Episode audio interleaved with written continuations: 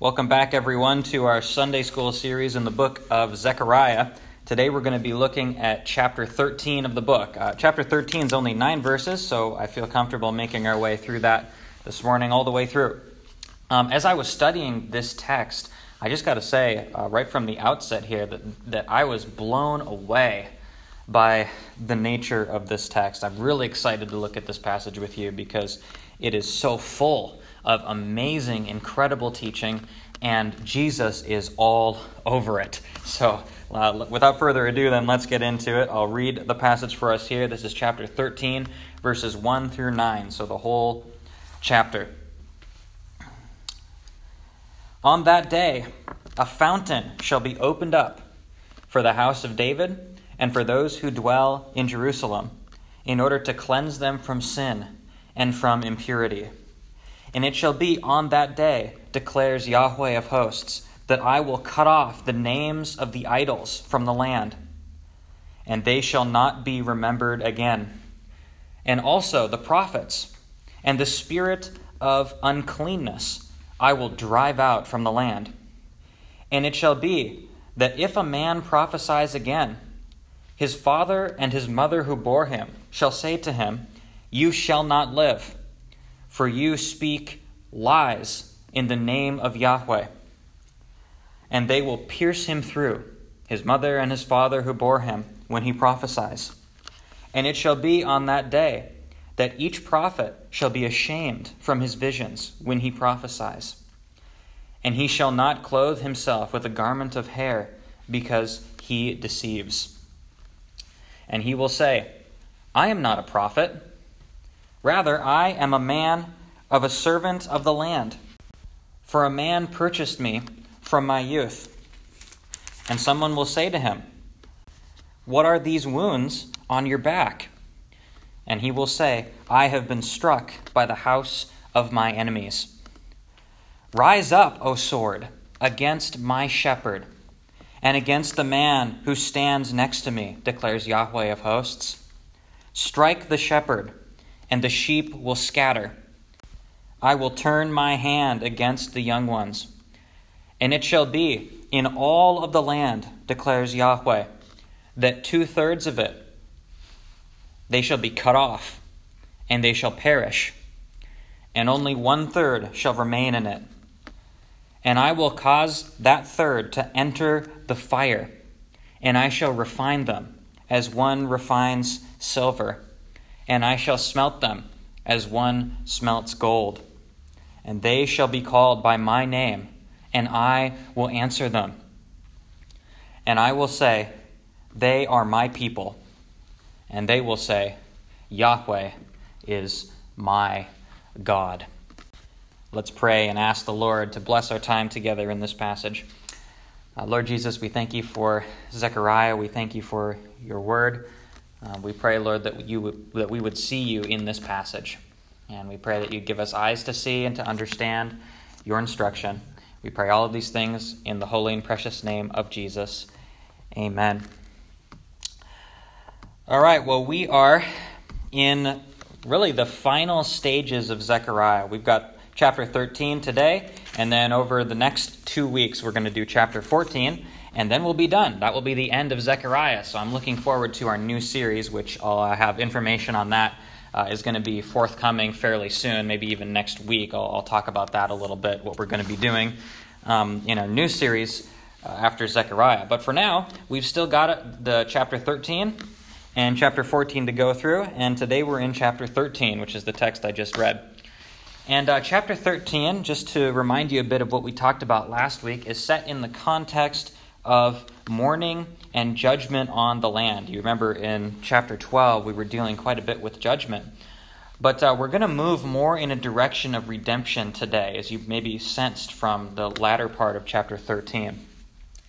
Now, our text today is going to break down into a few points. Right? First of all, I've actually got four points today, um, although point one is kind of just an introduction. So, firstly, we have the introduction, which is verse 1 of chapter 13. That's going to tell us that judgment is on the way. And then the, the uh, first real point after the introduction is verses 2 through 5, which is judgment on the false teachers. Second point is judgment on Yahweh's shepherd, which is verses 6 and 7. And then finally, we have the refining of the remnant, which is verses 8 and 9. And so we're going to see how all of these parts come together to explain God's wonderful plan of redemption in the midst of judgment on sinners. And so there's a, a, really great message here and a lot of Jesus in this passage. And I'm, and I'm really excited to get into that. So let's do it.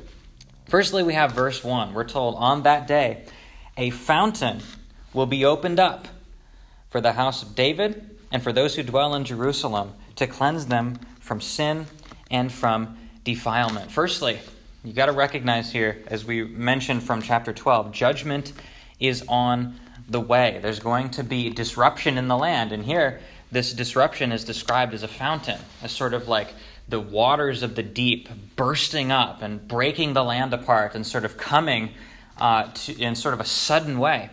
But notice that uh, our, our text is saying that this fountain, while it's actually going to bring judgment, as we'll see in verses 2 and 3, on um, particular people, it's also going to bring a kind of cleansing for God's people, namely for the house of David and for those who dwell in Jerusalem. Well, of course, what we're talking about there is believers, right? Because Jerusalem itself, throughout Zechariah, is a uh, symbol of the church or the symbol of God's covenant people, the symbol of true believers, right? And so, uh, this fountain, this rushing water, is going to bring judgment on some, and it's going to bring cleansing for others. And what I want you to see is that this is sort of uh, the image that we get of water in both the Old Testament and the New Testament. Water is a symbol of grace and life and deliverance and salvation. For some, and for others, water is a symbol of destruction and judgment and immersive drowning. And this is very important when we get to the doctrine of baptism, because in the doctrine of baptism, we need to recognize that baptism, as a, as a symbol using water, is symbolizing both grace and salvation for believers. But the waters of baptism also symbolize judgment for unbelievers, for those who partake of the sacrament and end up not being true believers. We see this, for example, in 1 Peter chapter 3, when Peter makes a connection between the floodwaters of Noah's day and baptism. The floodwaters of Noah's day brought judgment on some, and it brought life to others. Well, that's the same thing we've got going on with baptism. Baptism is a sign and seal of judgment for unbelievers, and a sign and seal of life, salvation, and grace for believers. And we'll talk more about that in the future because I am going to be teaching on baptism in the future, I am sure. All right, so uh, just stay tuned for more information on that because I think it's a fascinating subject. But anyway, in correspondence with what Peter talks about baptism being both judgment and salvation for believers or for unbelievers and believers respectively, here we've got a fountain of water bursting forth in the land that is going to bring judgment on some and it's going to bring salvation to others. All right, so in our introduction here in verse 1, judgment is coming, but there's also cleansing that is on the way. Now, how is this cleansing going to happen? How is this cleansing of God's church going to happen?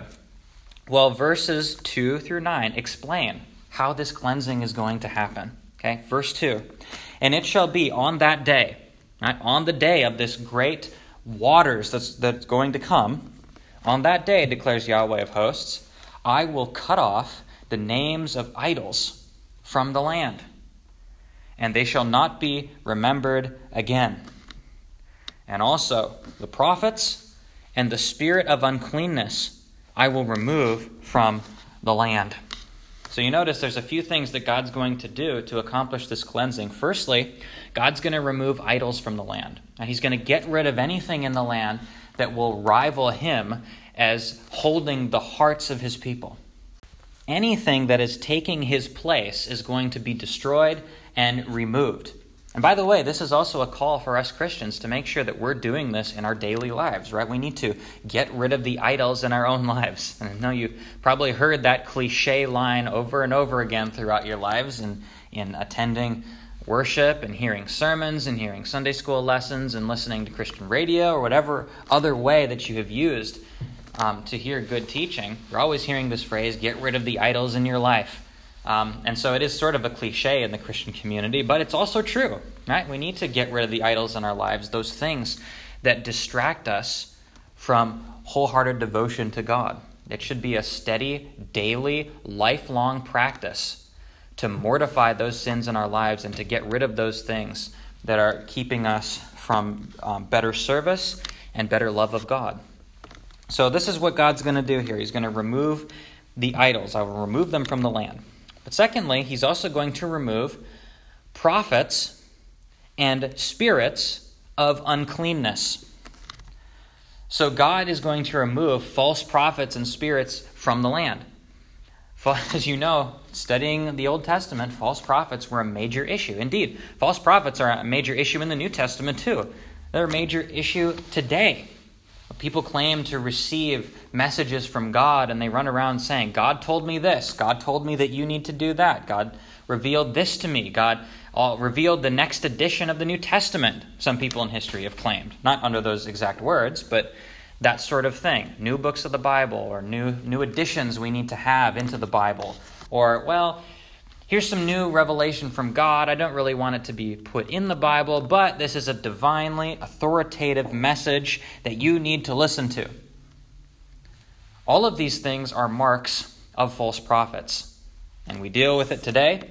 Israel was dealing with it here in the the uh, post exilic community after they came back from Babylon and they're reestablishing themselves in the land. They have this issue of false prophets.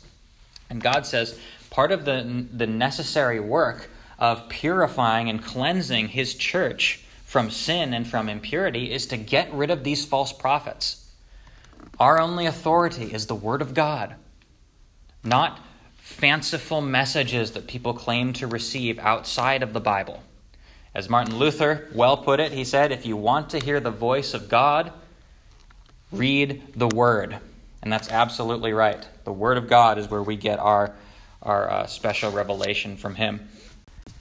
Now, notice verse 3.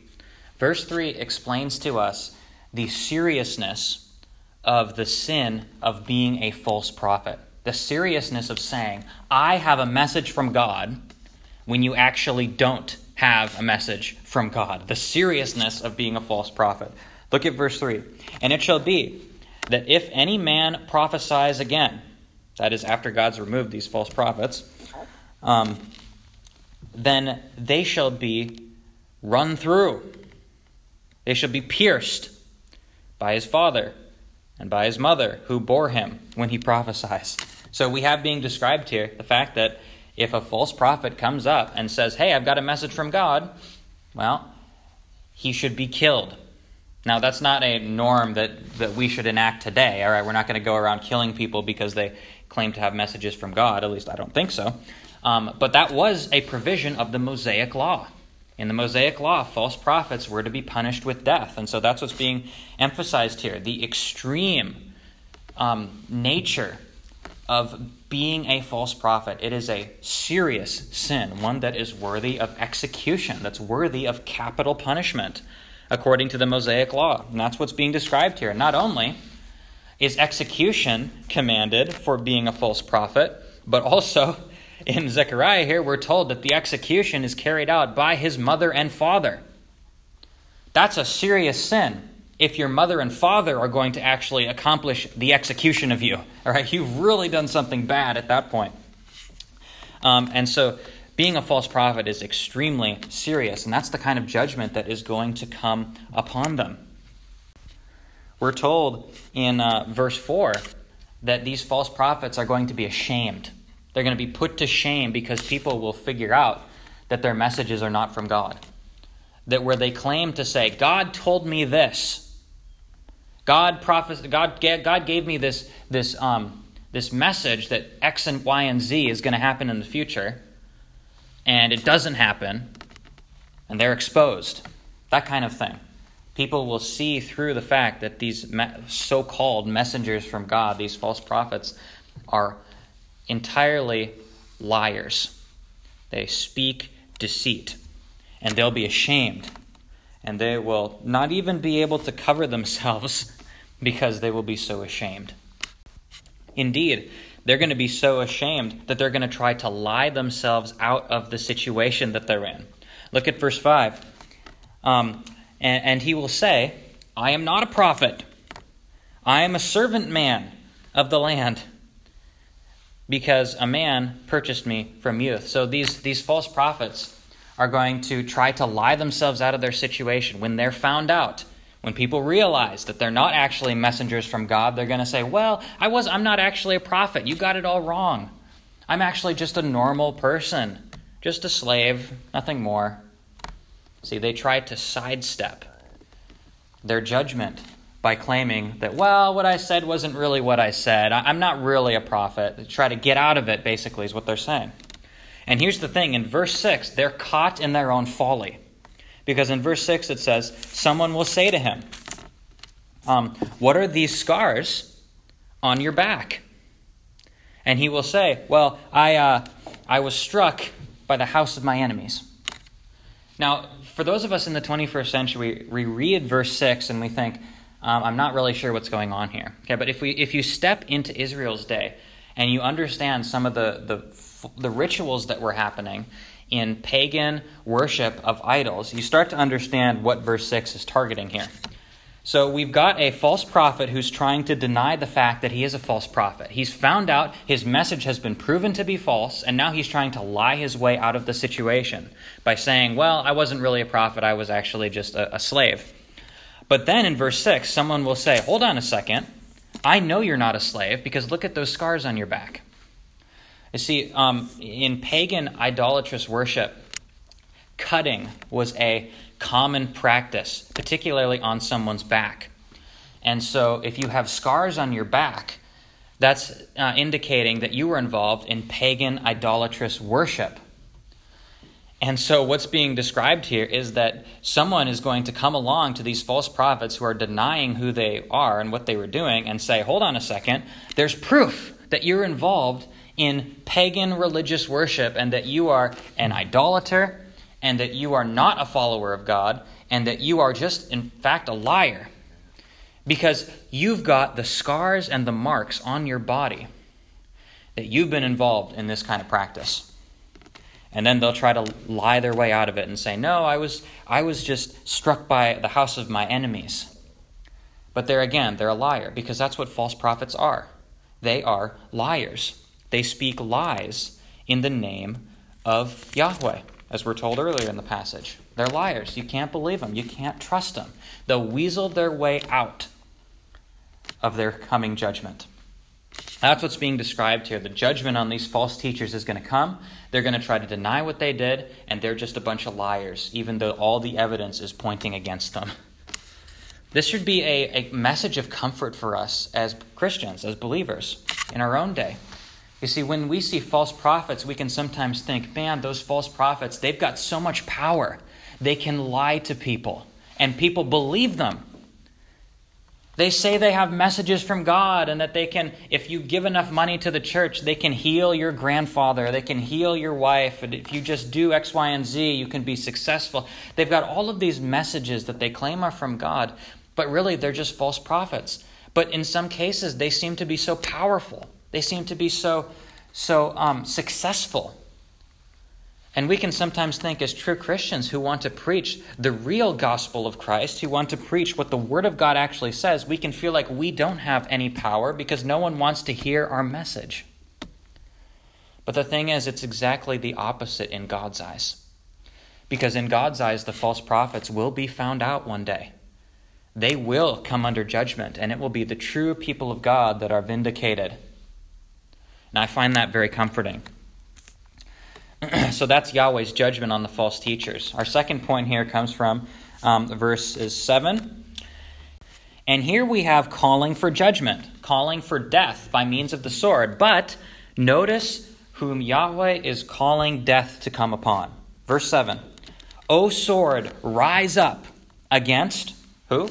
Against my shepherd, against the man who stands with me declares Yahweh of hosts, who stands beside me. Strike the shepherd, and the sheep will scatter. So Yahweh is calling for judgment upon his shepherd against the one who stands next to him. Well, I don't think it takes too long for us to figure out who this person is, who stands next to God himself, who is God's shepherd. Well, we know that's Jesus Christ. We've already talked about that in previous chapters, how Christ is identified as God's shepherd, God's true shepherd, God's good shepherd.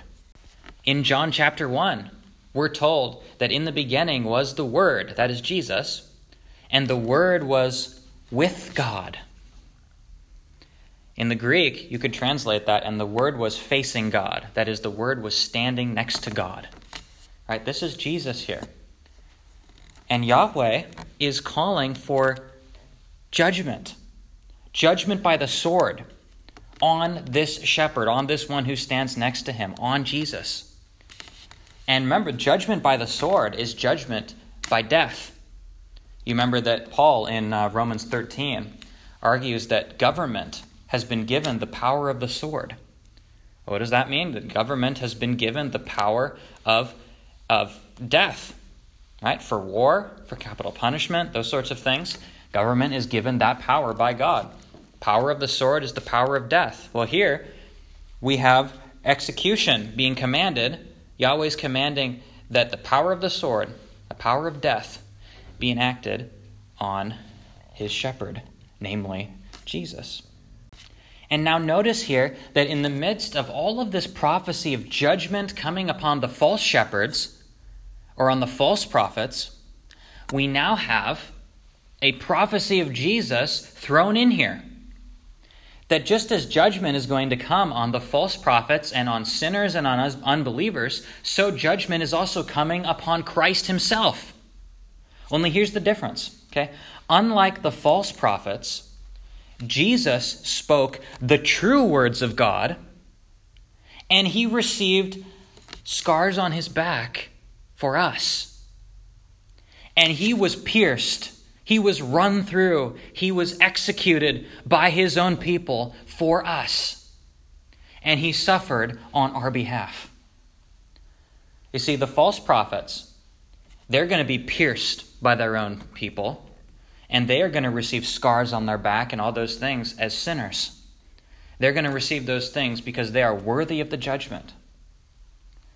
But Christ himself, was pierced for us because he didn't deserve it. Christ received scars on his back, the deep wounds on his back for us, even though he didn't deserve it. He did it all on our behalf. And for us, Christ receives Yahweh's judgment so that our sins could be paid for.